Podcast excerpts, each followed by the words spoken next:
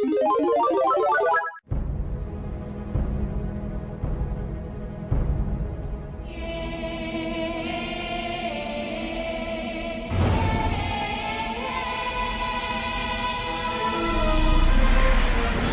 muito tempo, para ultrapassar os céus, construímos uma torre e, por puro orgulho, fomos amaldiçoados com um dia sem fim.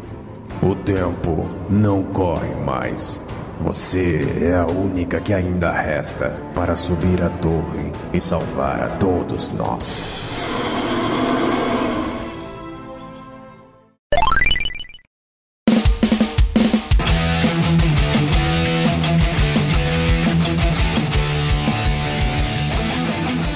Recomeça em altíssima velocidade mais um Fliperama de Boteco.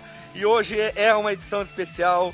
Junto comigo, eu, Guilherme, diretamente da cidade, da fria cidade de Caxias do Sul, porque hoje tá frio pra catiço. Junto comigo também nós temos o outro colega vindo aqui do sul, mais precisamente Bento Gonçalves Alexandre. Sou eu, sou eu. Vindo diretamente ali do- das terras dos jacarés assassinos bípedes, Alisson Kiddin. Aqui tá calor pra caralho, Tá mano. com sua bunda no verão também? Tá, tá suando. Diretamente do Rio Grande do Sul também, mas ele não é gaúcho, né? Alessandro Martinello, pronunciei certo? É isso aí. Então vamos lá, vamos começar, vamos começar dire, dire- direto com a pergunta. Quem quer começar com a melhor pergunta ou já começa alguém? Eu, Tu? eu começo. Tá, vai. Ah, queria eu Ó, ó, começar. Calma. Alessandro, Lá. Alessandro, você que está morando há um tempo já no Rio Grande do Sul, você sabe onde fica o Alegrete? Bom, eu acho que eu vou comprar uma passagem pra lá se o meu jogo vender bem.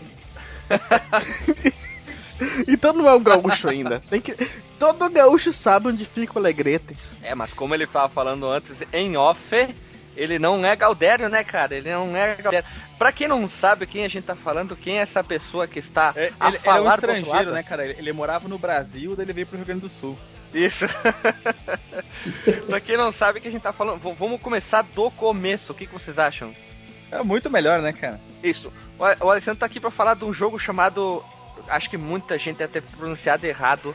Até maluquices, mas se, pelo que eu vi que em outra entrevista de vocês, o nome é certo é Thorin, né? É, a gente costuma chamar assim. É o game brasileiro Torrent da desenvolvedora. Se eu falar errado também me corrijam. Sword Tales, tá certo também? Tá certo? E agora com a, publica a publicadeira, ó, que é um português correto, né? A Versus Evil ganhou a data de lançamento, no caso agora daqui a poucos dias, 12 de maio, e depois de muito tempo de desenvolvimento, né? E o jogo foi um dos primeiros a ser aprovado na lei Rouanet, que garantiu um incentivo fiscal, hein? Quem diria o Brasil colocar isso em jogos? É, a lei do Gerard Depardieu, Isso, né? que antes de gravar o o Alisson não conseguia pronunciar isso aí. E, e vamos começar com as, com as primeiras perguntas já agressivas. O, o, o Alexandre preparou uma pergunta muito boa. Alexandre, qual que é a primeira pergunta? É, a- a- a- gostaria de perguntar com uma coisa de extrema importância pra todos nós aqui no Rio Grande do Sul é qual o palpite pro Grenal? Então, eu não torço pra nenhum dos dois, né? Faz bem, faz bem. Faz bem. Ótimo. Por, por isso que o jogo vai ser um sucesso.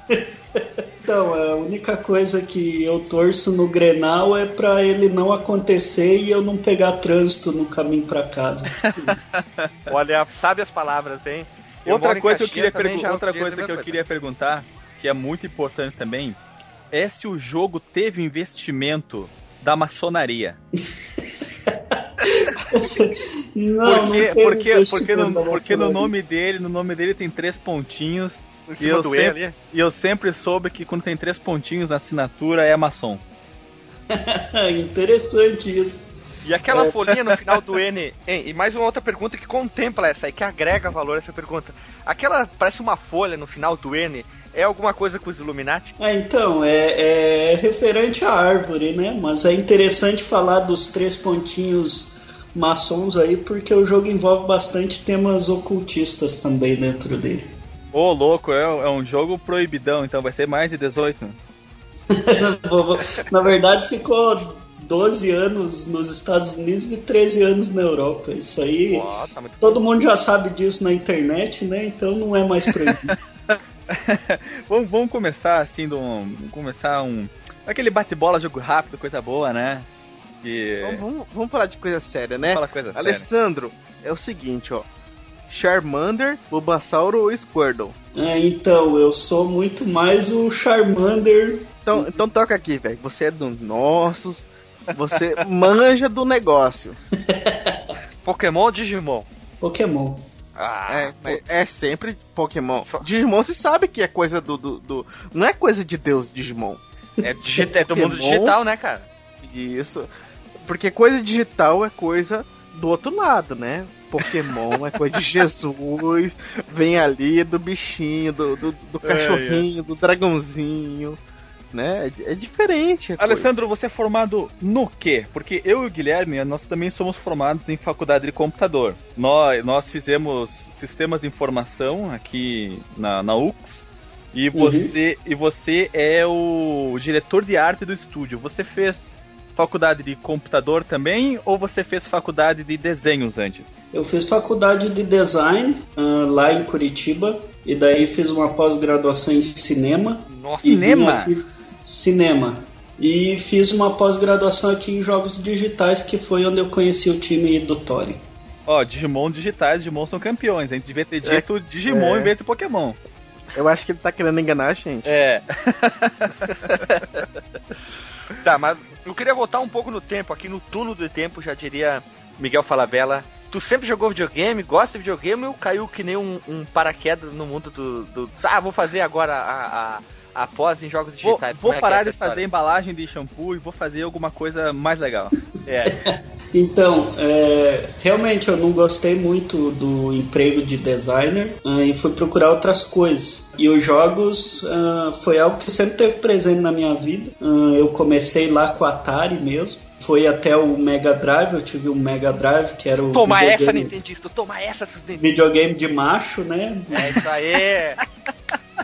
Ah, em vez de ter a boiolagem do 64, eu tive o PlayStation 1, que também é videogame de macho. É, em suma, eu nunca tive nenhum Nintendo na minha vida e me orgulho muito. Isso me deu, isso me deu acesso a um universo de jogos super legais e não só Legend of Zelda. Então, Não gostei nada disso. Eu tenho três Nintendo, então eu não posso falar nada. Eu sou. Eu, eu, eu- eu não tenho nada da Nintendo, mas eu gostaria de, de ter. Ou de ter tido, mas eu gostaria, de, gostaria muito de ter. Agora, já que tu é formado em arte, ah, Alessandro. de- Você é arte, arte não, né? Em design, em design. Você fez especialização em cinema. Eu, eu te faço uma pergunta, cara. Akira Kurosawa ou Martin Scorsese? Akira Kurosawa. Ó, esse, esse cara sabe o que fala. Esse Então cara, toca aqui. Esse cara toca aqui de novo, então. Eu, eu, eu quero fazer uma pergunta. Giga. Eu- não, não é bem uma pergunta, é uma afirmação. Michael Bay foi uma inspiração pra alguma cena do Thor? Não, brincadeira, brincadeira. brincadeira. Não, não, não, tem essa- nenhuma explosão no jogo, então não, não, não, tem Não, Michael tipo. Tem lens O- flare. É, o Akira Kurosawa é muito famoso, já é um cineasta, acho que vai. Daqui a 400 milhões de anos vamos ainda falar dele. O ele em si foi alguma inspiração pra alguma coisa no jogo? Tu levou isso adiante ou. É, o, mundo ou- do cinema teve alguma inspiração na, na- na tua direção de arte pro jogo? Ah, não exatamente. Eu realmente usei a linguagem de cutscene de videogame no jogo. Ah, minha inspiração principal é bem óbvia, nunca escondi, que é os jogos do Team Ico. Sim. Ah, o legal sobre os jogos deles é que são baratos de, de implementar. Eles são relativamente pouco cenário, poucos objetos. Isso torna o jogo mais fácil de, de ser feito e ficar bonito e legal, né? Ah, É, e eu também usei a linguagem mais metafórica que se usa no Team Icon, né? Tentar É. minimizar o uso de textos e. Ah, pensei que você fosse dizer Java. eu não, nem não, tinha. C Sharp. Ah, e, pois é, ah, eu tenho aqui uma, um script, né, de, da, da, da entrevista com uma série de perguntas, e tem as perguntas que são técnicas e as perguntas que são mais de, de pra, pra gente conhecer, assim, mais brincadeira, coisas mais, mais leves. O- e uma das questões Alexandre. técnicas era é, é perguntar que linguagem que vocês usavam usaram no desenvolvimento do jogo, mas vamos deixar mais pra frente, porque daí senão a gente atropela muito o script e o Alisson tá me Isso. interrompendo. É, eu tô, eu tô querendo interromper porque é o seguinte, antes da gente começar essa parte de, do jogo e tal, a gente tem que conhecer o Alessandro como pessoa, É, né? como pessoa humana, né, cara? Porque aqui Com- todos porque- nós, como pessoas humanas, nós É. temos nossas histórias, nossos, Nossa... Porque a pessoa, a pessoa humana, ela é diferente da pessoa não humana, né? Ah, olha, vamos seguir adiante com as perguntas, senão a gente vai deixar de ser humano. Vamos lá. Alessandro, quando você morava no Mato Grosso, você e você tava lá em Curitiba, é, Curitiba não, Cuiabá, desculpa. Você fritou ovo no asfalto? Pois é, eu nunca tentei isso, mas as poucas vezes que eu fui para Cuiabá, é, eu consegui andar só 15 minutos na rua e daí eu fingia que estava interessado em alguma coisa numa loja para ir pro ar-condicionado. Porque, mano, eu- eu- eu- sério, velho, vocês não têm noção, vocês que são do sul, vocês não têm noção como Cuiabá é quente, mano.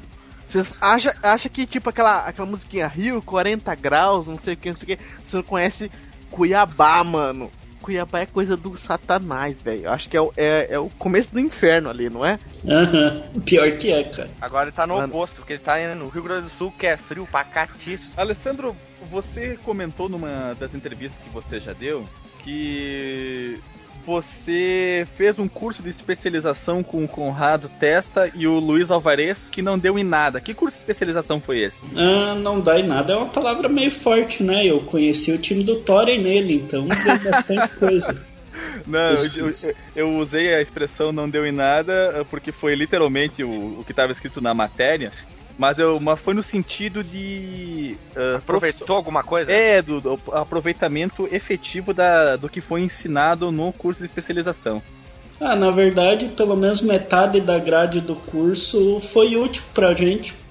Principalmente por causa das pessoas que estavam dando aula, que eram professores que já tinham feito jogos, o que é raro nos cursos de jogos. Ah, esse, esse, esse curso foi o que você comentou no início, que era com o, O pessoal da Ubisoft, aham. pessoal da Ubisoft, exatamente. Tinha escritório em São Paulo. Eles ainda tem escritório em São Paulo? Ah, não, foi fechado os dois, só que o de São Paulo não tinha nenhuma relação com o do Rio Grande do Sul.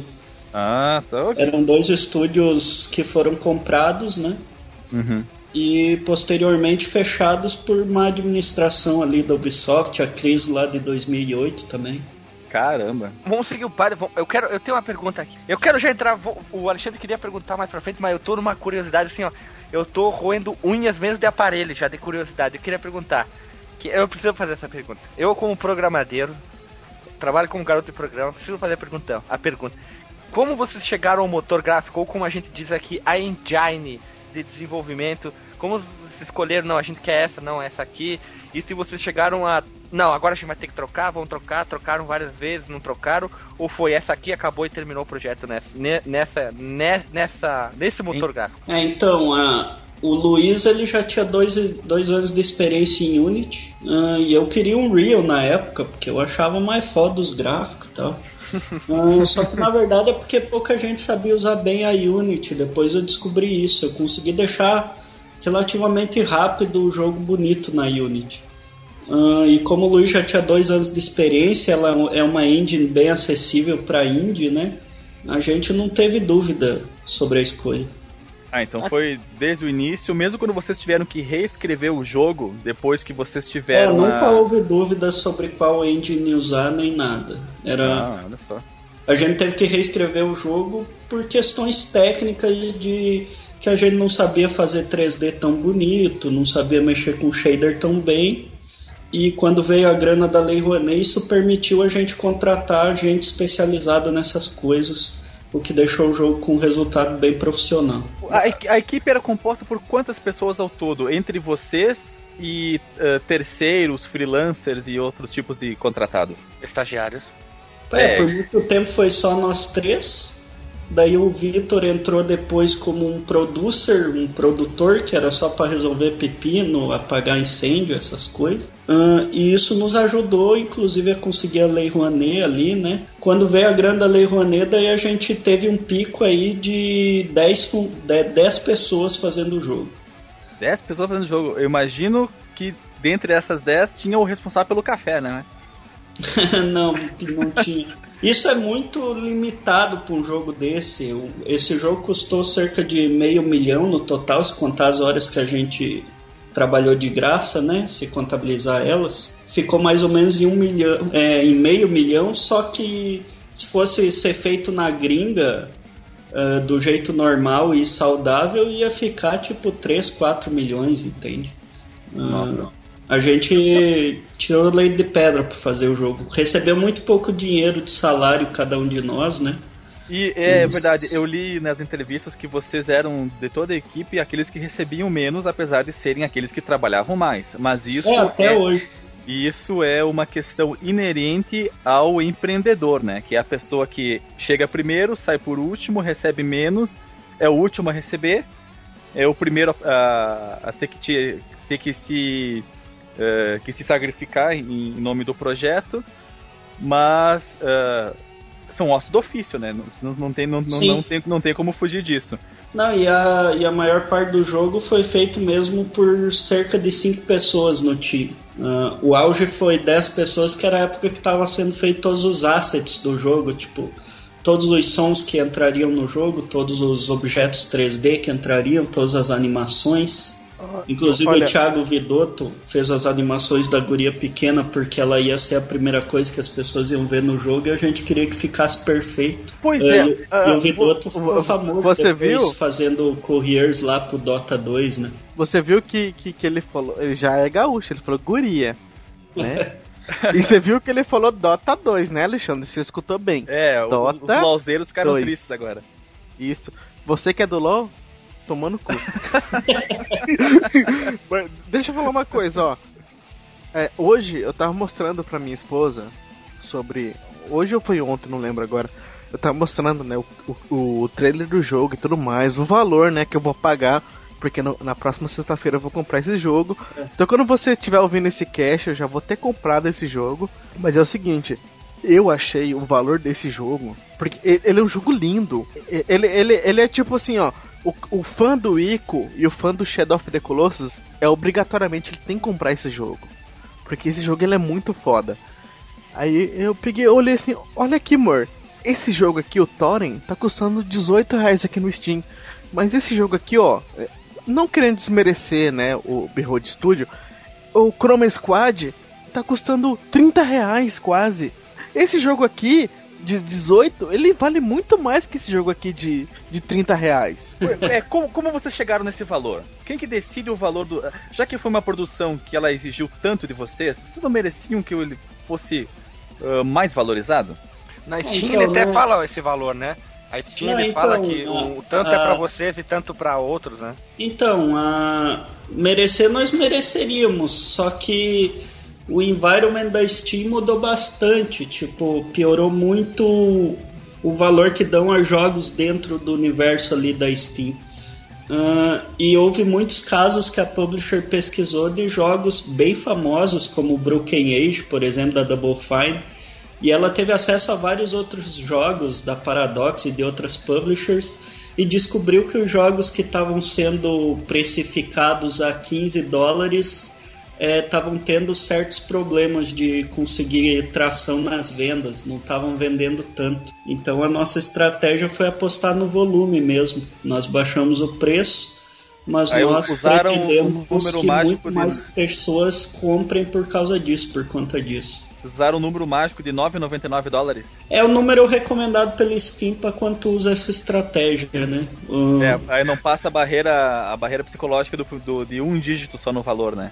Um dígito, um dígito inteiro. Não, é, é, sério. Porque se um jogo custa tem, 10 claro, reais isso, e o outro custa 9,90, o olho tem todo É, lugar. exatamente, exatamente. Isso é normal. Mas o ponto é que o nosso jogo também não é tão discrepante com o preço dele. Uh, é que ele é de muito alta qualidade para esse preço, né? Mas em compensação a duração dele é ok, né? É um jogo que eu nunca gostei de filler, né, em jogos. Eu não gosto quando o jogo fica aguado para durar mais horas, sabe? Sim. Isso me cansa, me dá vontade de, de largar jogos que fazem isso. Olha, eu vou ser ah, polêmico Então assim. eu não quis fazer no meu, né?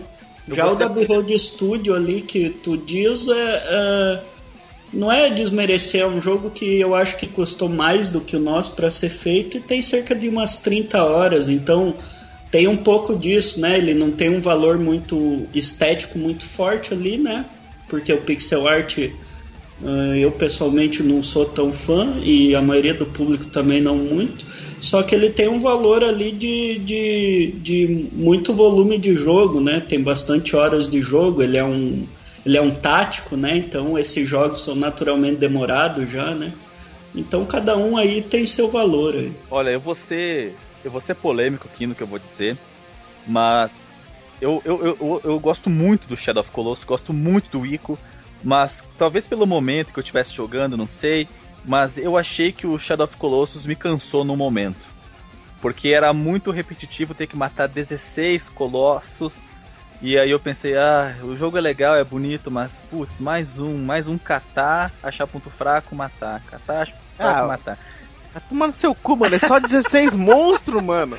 Não, eu é, falei que eu, você falei que, que eu, eu falei que eu ia ser polêmico, eu falei.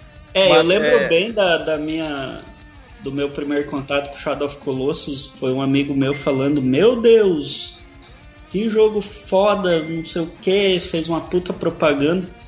Uh, e o que era legal nesse jogo, logo que eu saquei o quão ele era foda, né?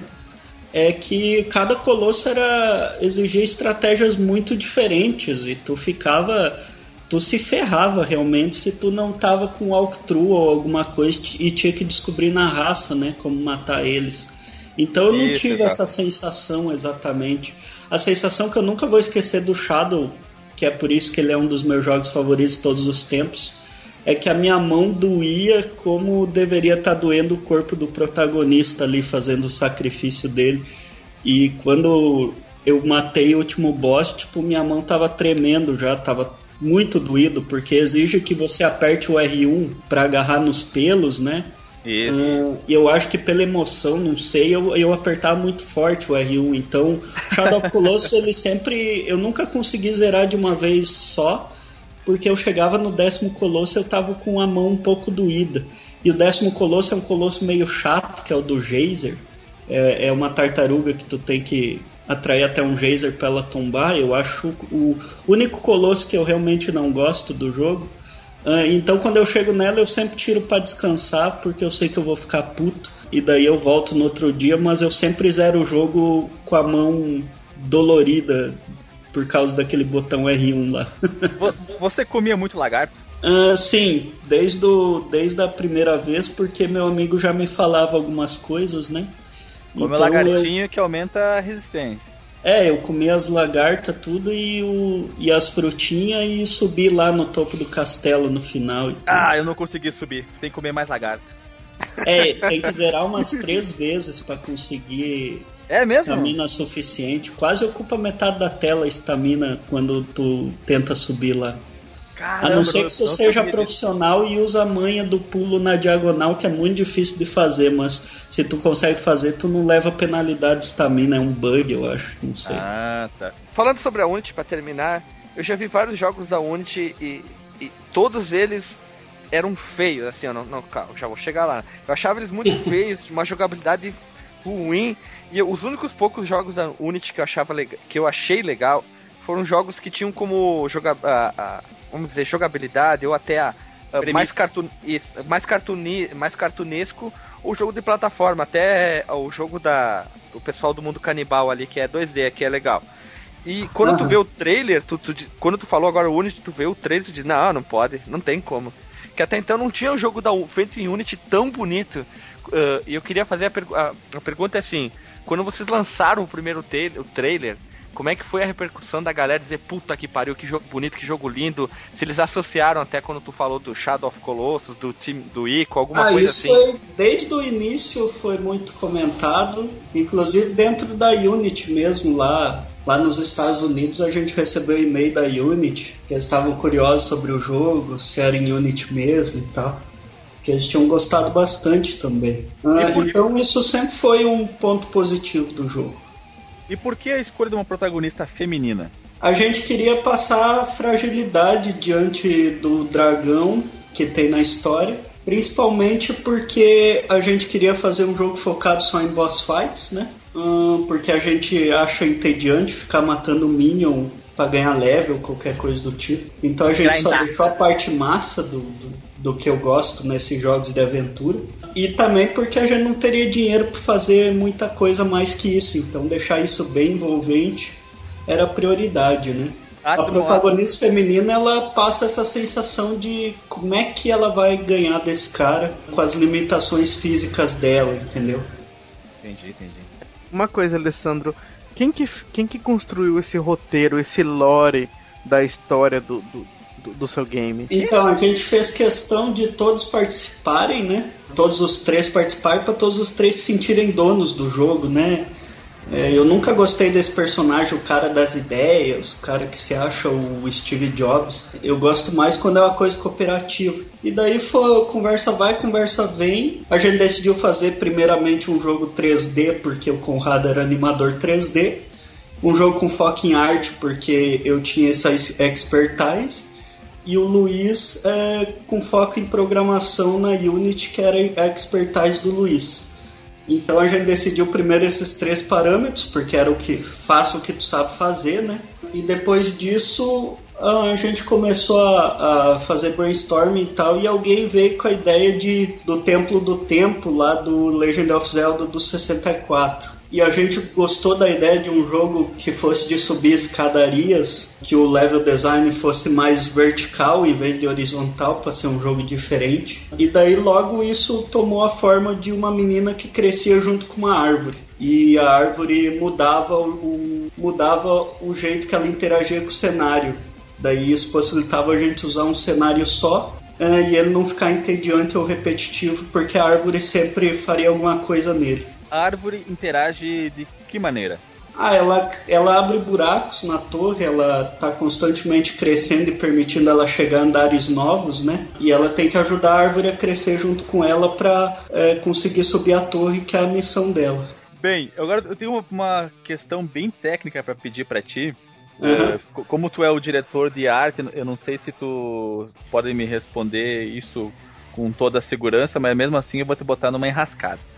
Uh, quais foram as linguagens de programação que vocês utilizaram? E sobre o kit do Play 4, que você, kit de desenvolvimento do PlayStation 4, que vocês foram um dos, uma das primeiras equipes, se não a primeira, equipe de desenvolvimento da América Latina a receber ele, já em, isso ainda em 2013. Como que é esse kit? Vocês têm uma, um documento de NDA, vocês não podem falar sobre ele, vocês não podem mostrar, vocês podem. Ele é bonito. Não, é, nenhuma ele... empresa lá pode é, mostrar o kit. Uhum. Uh, inclusive, teve um time indie que eu lembro que botou a foto do kit no Facebook. Eu dei muita risada.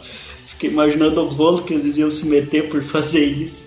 Ele é feio, ele parece uma caixa, ele é uma versão uh, tunada do console é, com mais o memória, do Xbox é, é? é mais bonito do que o Xbox One.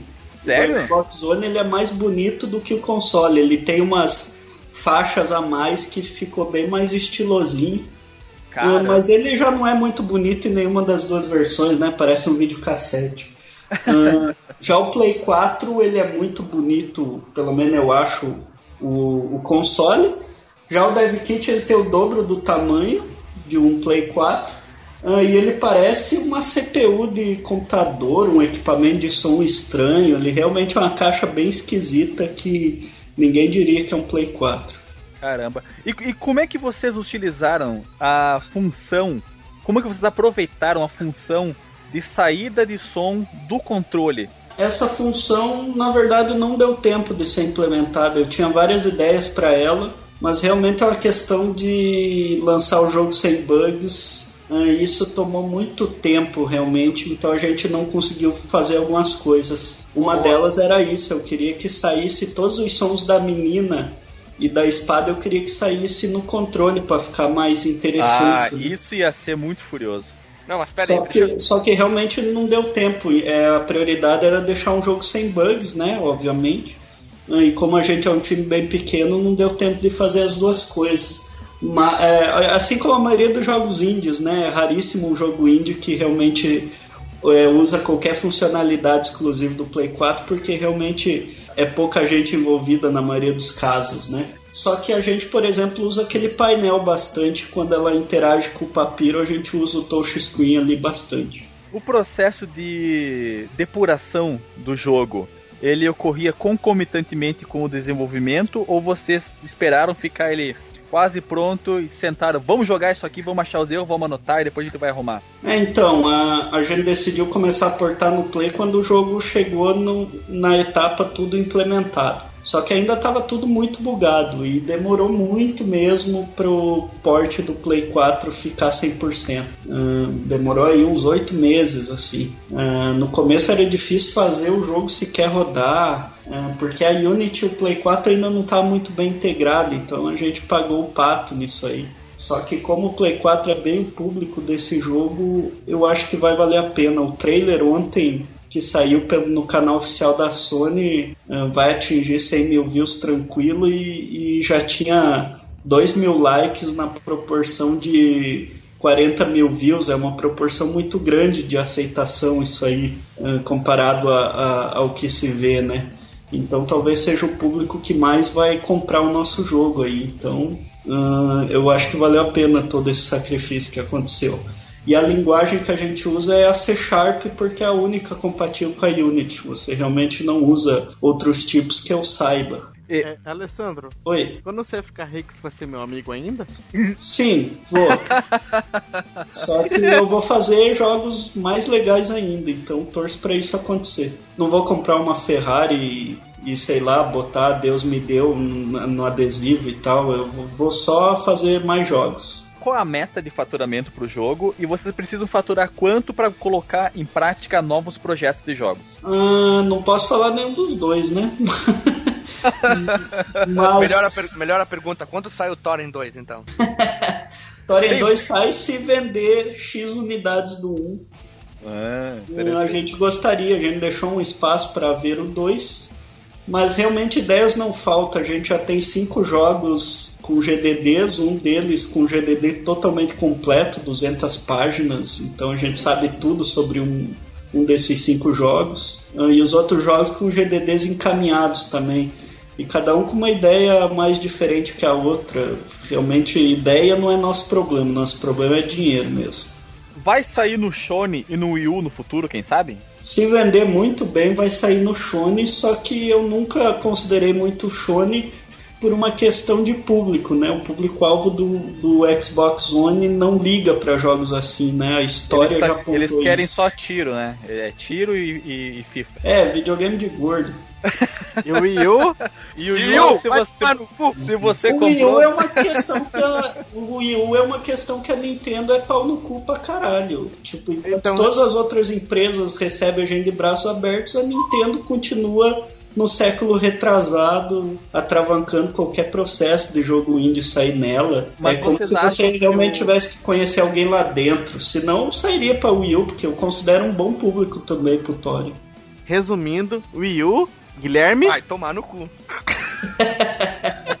é, um dos problemas do Wii U, né? Ter uma biblioteca bem pobre e é porque a Nintendo realmente não. Ela, é, ela virou o McDonald's, assim, né? Eu amo muito tudo isso. É aquele lanche que é uma pereba, assim, todos os outros estão oferecendo um preço melhor, coisas melhores, mas se a pessoa ama aquilo, ela é fiel e vai ficar naquilo. Né? E eu gosto daquilo, inclusive. Eu só não compro porque eu gosto mais do da Sony. Realmente eu, eu sou mais pau no cu eu gosto de jogar jogo de um é, o Wii U é essa coisa party, né? Então, graças a Deus tem o Towerfall aí que nós vamos jogar hoje à noite que salva o Play 4 nesse quesito party game, porque realmente é como se toda se todos os jogos de pura diversão saíssem só para Nintendo, né? Realmente ela virou especializada só nisso, enquanto outras empresas não fazem isso nos consoles raramente faz, como o Little Big Planet, né, que é maravilhoso. Mas enfim, enquanto ela continuar fechada assim, ela não vai oferecer nada muito diferente de, de, do que First Party. Né? E de lançamentos de outras empresas que você você tá aguardando alguma coisa? Tem gente que quer muito o Uncharted 4, tem gente que tá louco pelo Zelda do Wii U. Você tá com perspectiva. Tô curioso de... com o Zelda do Wii U, porque o último Zelda que eu gostei foi Wind Waker, tudo que saiu depois é lixo. Você, é, e... você é polêmico, hein? Você é, é muito polêmico. É, eu falo a real como jogador, né? Tô falando como jogador aqui. Eu não gosto da direção que o Zelda tomou, muito mãozinha dada, muito tudo dado no, na, na sua cara, uh, meio entediante. Só que eu gostei dos, desse último Zelda, porque o game designer tá falando que eles querem mundo aberto estilo Skyrim, né? Sendo que foi o Zelda que inventou o mundo aberto, né? Lá atrás no NES. Então seria muito bom ver de volta um jogo vivo de mundo aberto e não aquela coisa morta que foi os últimos Então eu compraria um Wii U só para esse jogo, sinceramente. Se ele for o que tá prometendo. Do Play 4, o que, que eu espero? Eu não sei direito. Last Guardian, talvez? Nossa senhora. Todo mundo, né? Então compra aquela cadeirinha de praia bonita, pega um chimarrão, vai pra redenção e. Certamente é, é, é, né? Tipo, eu fiz um jogo enquanto o jogo dele já, já tava sendo cancelado. É Incrível. É, Uma- mas o uma- lance é que eu, eu espero muito esse ano o Metal Gear Solid 5, a masterpiece do Kojima, que é um dos meus game designers preferidos. Eu gosto do bom e velho jogo honesto e cheio de coisas que tu tá sempre descobrindo uma coisa nova enquanto joga ele, né? Ah, e esse é o estilo do Kojima aí. E eu fiquei triste com essas notícias todas. O outro jogo que eu tava esperando foi cancelado, que era o Silent Hills, né? É verdade. Uh, Esses eram realmente os dois jogos que eu tava esperando. Vou ter que me contentar com The Witcher 3, que eu acho que é jogo de gordo e eu acho que eu vou enjoar rápido. Não, ele não é jogo de gordo, ele é jogo pra deixar gordo, né? Porque ele tem previsão de, como é que é, 200 horas de jogatina, Pois né? é, eu sou uma pessoa adulta, eu não quero 200 horas de jogo. Se ele tem uma main quest de 15 horas, ótimo, eu vou comprar. Se eu descobrir que a main quest demanda 50 horas, daí. Não, nem sabe que o jogo tem, né? não, eu queria fazer uma, uma, uma brincadeira, pergunta até assim. Agora que vocês têm o trailer lançado sensacional, saindo na Sony, eu tô na, na, na fanpage de vocês saindo bastante notícia na gringa ah, Uhum. sobre o jogo, sobre o lançamento. Que nem tu mesmo falou no canal do YouTube da Sony, o, o trailer do jogo. E agora que vocês estão famosos, dá pra comer gente agora bastante assim? Ah, não ainda. Tem que entregar o jogo. Quer Vai dizer, ter que então, entregar o jogo pra voltar a ter uma vida normal. Quer dizer, É, porque vai entregar o jogo, todo na mundo vai balada, ser... na balada, não, na- sem balada, tô velho demais pra isso. Chega na balada, oi, meu nome é fulano, eu desenvolvi o Thorin, quero ter comer as mulheres. Ah, então tá certo, fechou. Quero de torar. Ah, agora tem o Tinder, é mais, mais easy. Ó, é dos seus, hein, Guilherme? É, eu sou tindeiro, sou tindeiro. Vocês ouviam muita música indie? Nossa. Eu sempre odiei coisas muito hipster e coisas indies. Eu nunca foi minha praia, eu sou mais punk. Só um pouquinho, só um pouquinho, desculpa. Tomou no cu, Marcos. Toma, o Marcos é o nosso outro bruxo. Indie é ruim, tem que ouvir uma, tem que ouvir uma quebradeira no- nos ouvidos. É assim que faz a pessoa trabalhar. É isso aí mesmo, aí, viu? Ah, vocês estão tudo, vocês estão malucos. Vocês estão queria que ele malucos ao mesmo tempo vocês estão certos, porque tem hora pra tudo. Queria que ele tivesse ouvindo o quê? Um Radiohead, um Jamiroquai, enquanto tava lá criando uma coisa bonita. Não, tem que criar uma. Ouvir até uma coisa psicodélica, ter uma coisa meio Pink Floyd, meio, meio Emerson Lake Palmer, uma Gênesis coisa bem. é muito louco. É, Gênesis, eu acho, que até o Rush, pessoal cara. do, eu acho que o pessoal do Last Guardian ficou ouvindo Radiohead e é por isso que não saiu ainda. Todos se mataram, né? Sou muito fã de Los Hermanos, olha ali, ó, cara, olha ali o que que eu tô dizendo, olha ali, ó. Banda Loser, lixo, manos. Loser, mano, loser. Antes da gente fazer ah, as últimas perguntas aqui pra poder deixar ele lá comer lá com os amigos dele, Uhum. você conhece Júpiter Maçã? Ai, meu Deus. Cara, que pergunta Cara, esse nome não me é estranho. Cara, continue ficando tô. só. Continue ficando só nesse nome não é estranho, não procure saber quem é essa criatura. Isso apaga do teu cérebro, isso apaga, Apaga, apaga. apaga. Se juntar a Rogério Skylab, então, nossa senhora. Nossa senhora, aí é um câncer, cara. É um passo pro câncer, é um passo pro câncer. Não, vou- vou- Agora, agora uma pergunta séria. Vocês participaram de uma jam de desenvolvimento de jogos no, no final de 2014, promovido pela AD Jogos RS, pela Associação de Desenvolvimento de Jogos ah, do. Rio Grande do Sul, ah, pelo Sebrae e, e Cartoon Network, e- no qual o vencedor iria receber um assinar um contrato com o Cartoon para desenvolver um jogo. Vocês Sim. foram, os, vocês foram os vencedores e o Cartoon também se interessou por mais outros quatro projetos. Com- como, como que essa história terminou? Ou, ou, ou como ela tá indo ainda? Então, ah, a gente, por causa da qualidade do nosso trabalho, a gente conheceu muitos contatos no Cartoon. E em vez da gente simplesmente pegar pra gente algum job com o Cartoon diretamente, a gente decidiu trazer para o Rio Grande do Sul e apresentar várias empresas gaúchas, porque a gente ajudou a fundar a associação regional aqui de desenvolvedores de jogos e tal. E a gente está estimulando a cena porque, porque aqui tem tudo para virar um polo nessa área. Sobe as hum. palmas, sobe as palmas, sobe as palmas. É isso aí. É, o sul é meu país, né? então, aqui faz muito frio, né? Então as pessoas acabam tendo que trabalhar pelo menos uns cinco meses por ano. Ah, então deve fazer alguma diferença isso. Mas vocês uh, fizeram algum jogo pro Cartoon? Então, daí surgiu essa jam, a gente tinha ideias de design bem boas e não sabia como ganhar dinheiro com elas no universo indie, né? E a gente acabou daí entrando junto nesse concurso do Cartoon aí, tipo, ah, vamos toda a galera e tal. Só que, apesar de ter esse prêmio de, de contrato, né, pro primeiro lugar, hum, já estava bem claro que se surgisse ali cinco jogos bons, cinco jogos fechariam um contrato. Mais alguma pergunta ou já vamos encerrando esses trabalhos aí? Olha, eu gostaria de fazer mais uma, uma pergunta pro, pro Alessandro. O que vai dar no Grenal? Tu já fez essa pergunta? Até não respondeu. Mas ele, ele, ele tem que falar. Vai dar é trânsito, Grêmio. vai dar trânsito e vou dar 20 minutos a mais pra chegar em casa. É, é o seguinte, Isso, ó. Você tá no sul, você é obrigado a falar. Ou é Grêmio ou é Colorado. Tem outro Se você não falar aqui. nenhum dos dois, não vai vender seu jogo. É, aqui, aqui não vai vender, tu tem que se posicionar. Tu sabe que tu vai perder 50% da tua audiência, mas tu tem que se posicionar. Não precisa, não precisa essa porcaria. Entre Grêmio e Grenal, eu torço pelo Zelda novo. Aê, falou Aê. Eu sou fã. Já ganhou. Saiu, saiu muito bem.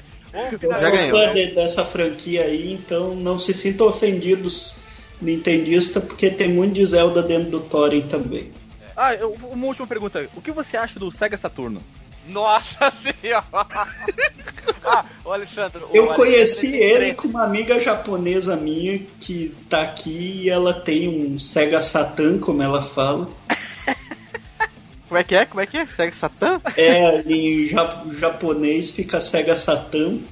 É, a pronúncia fica Sega Satan mesmo. É bem engraçado isso, tipo, eu acho que a equipe de marketing não se tocou no que isso esse, esse nome foi um. Foi um. Foi uma maldição pro videogame, né, cara? Eu acho que foi.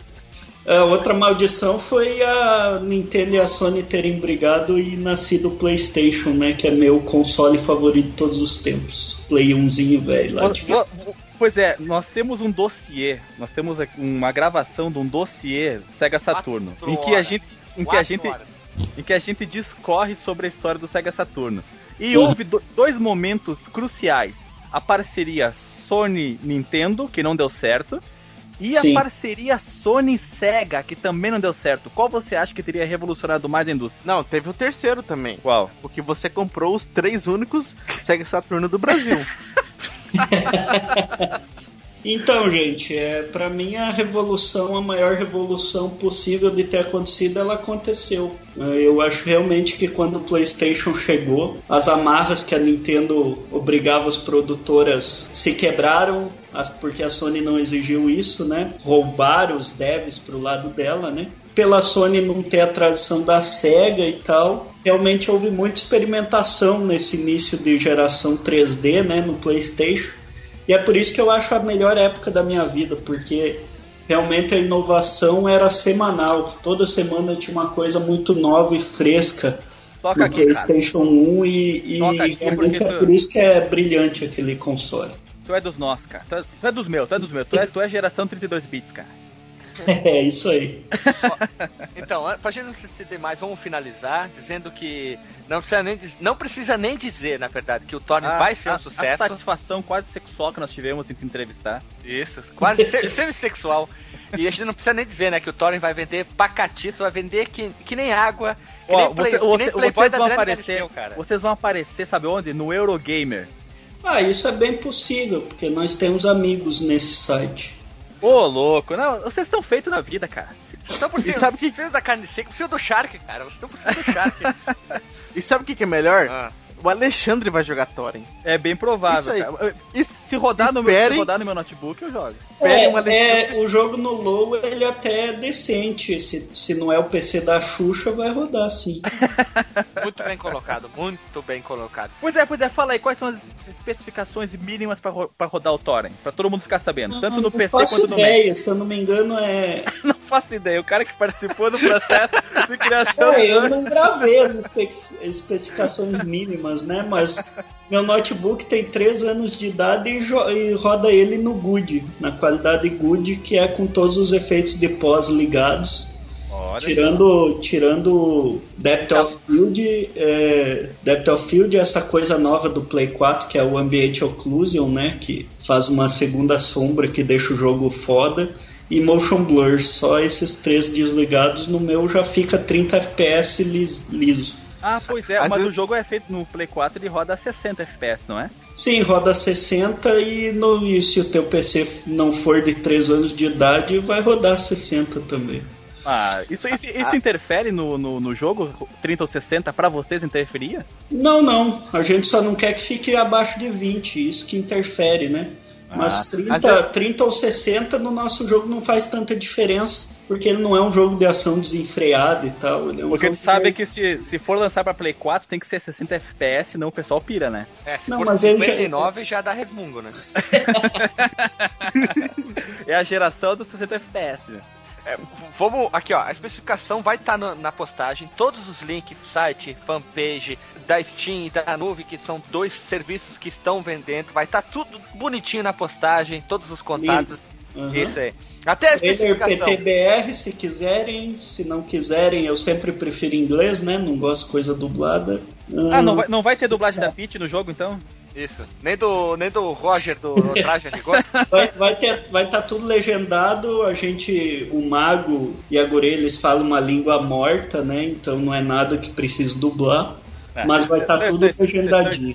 Vocês são espertos. É, fica mais barato fazer assim. É, é só gravar uns resmungos que é uma língua. Pega um camelo e acabou, né? Mas tem tudo a ver com o jogo, realmente. E resumindo, ó, resumindo, comprem Thorin. Mano, é troco de pinga, mano. É 18 reais ali na Steam. Menos de 20 pilas, Mano, cara. menos de 20 reais, cara, pra você comprar um jogo de qualidade. é um menos jogo- do que o X que ele vai comer agora de noite. É um jogo ali. do Brasil, Exatamente. viu, viu? E, e- e compre esse jogo. Se você estiver ouvindo esse cast, compre esse jogo. Porque esse jogo é foda. É, é, olha só, o nome do cara é Alessandro Martinello. Ele é quase Maranello, é quase da Ferrari, é quase Guilherme Ferrari Ah, ali, ó. É, enfim, Não, pessoal, é, espero que comprem. É, a gente fez o melhor produto que era possível e, e eu acho que vai ter a resposta boa. A gente nunca ignorou o público, né, o que ele queria, o que ele achava de problema e a gente arrumou realmente tudo que falaram que tinha de errado e manteve as qualidades, a essência artística do jogo, que é o que chama atenção principalmente para os fãs do Team Ico, né? E se o jogo ser um sucesso, pode abrir portas aí pro cenário nacional de jogos em realmente muitos lugares, né? O, Cara, o próprio, tu pode- tu pode próprio retirar- Play 4 ali. Tu pode retirar o C da tua frase. O jogo vai ser um sucesso, cara. Tomara, tomara. Ah, Já foi. O legal da Lei Rouanet é que o É lucro vai ser rádio alto, né?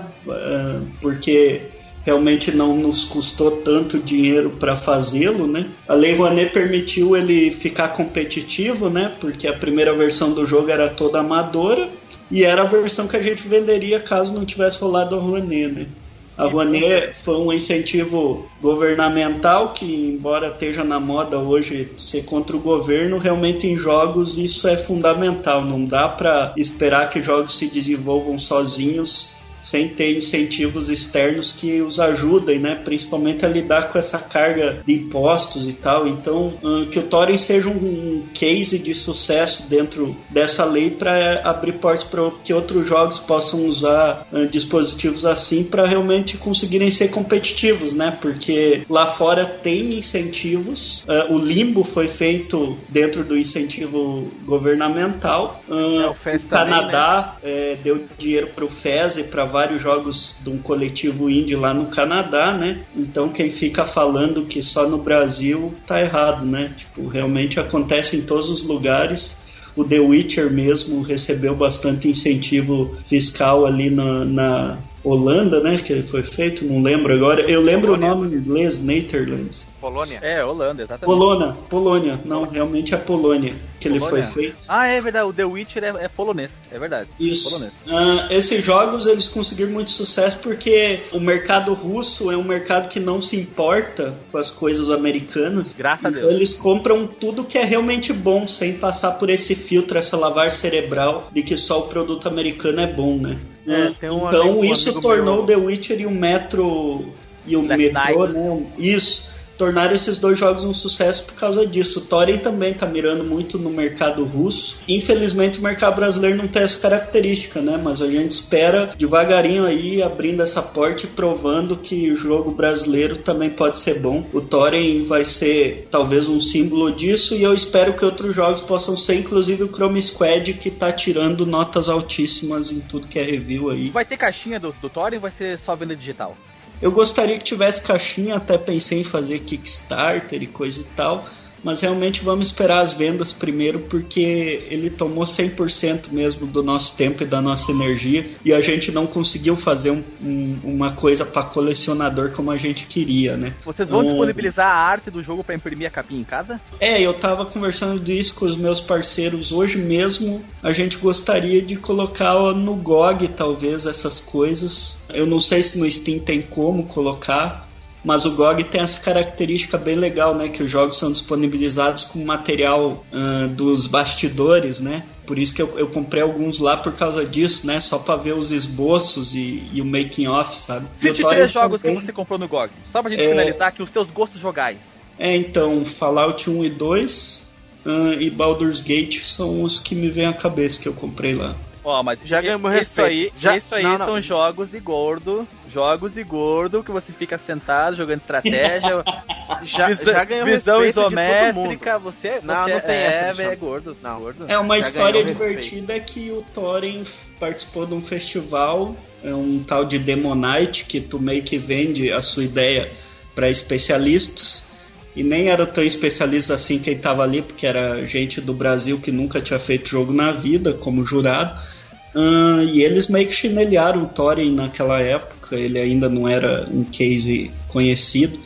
Uh, só que por acaso estava ali presente o Chris Avellone, que é o criador do Fallout 2 uh, e do New Vegas e do Planescape Torment, enfim, é uma lenda aí do game design, né?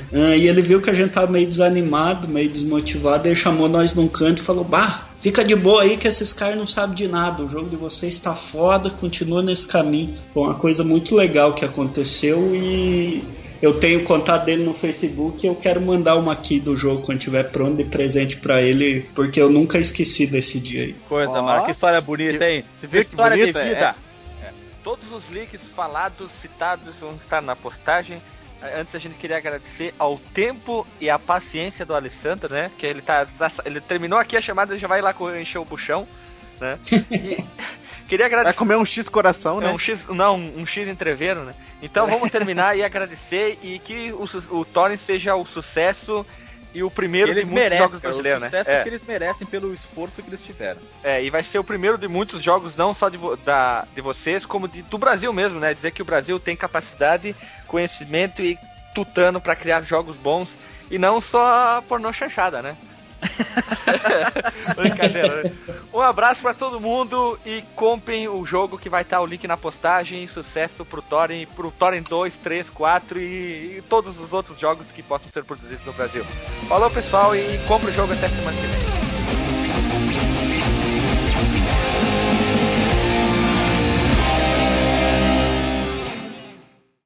A gente era igual uns peixes no aquário. Pera aí um pouquinho. Ó o telefone. Trimaço, toque. Toque hipster, toque hipster. É, toque é, totalmente. É, é, é, é telefone do disco. retrô, retrô, retrô.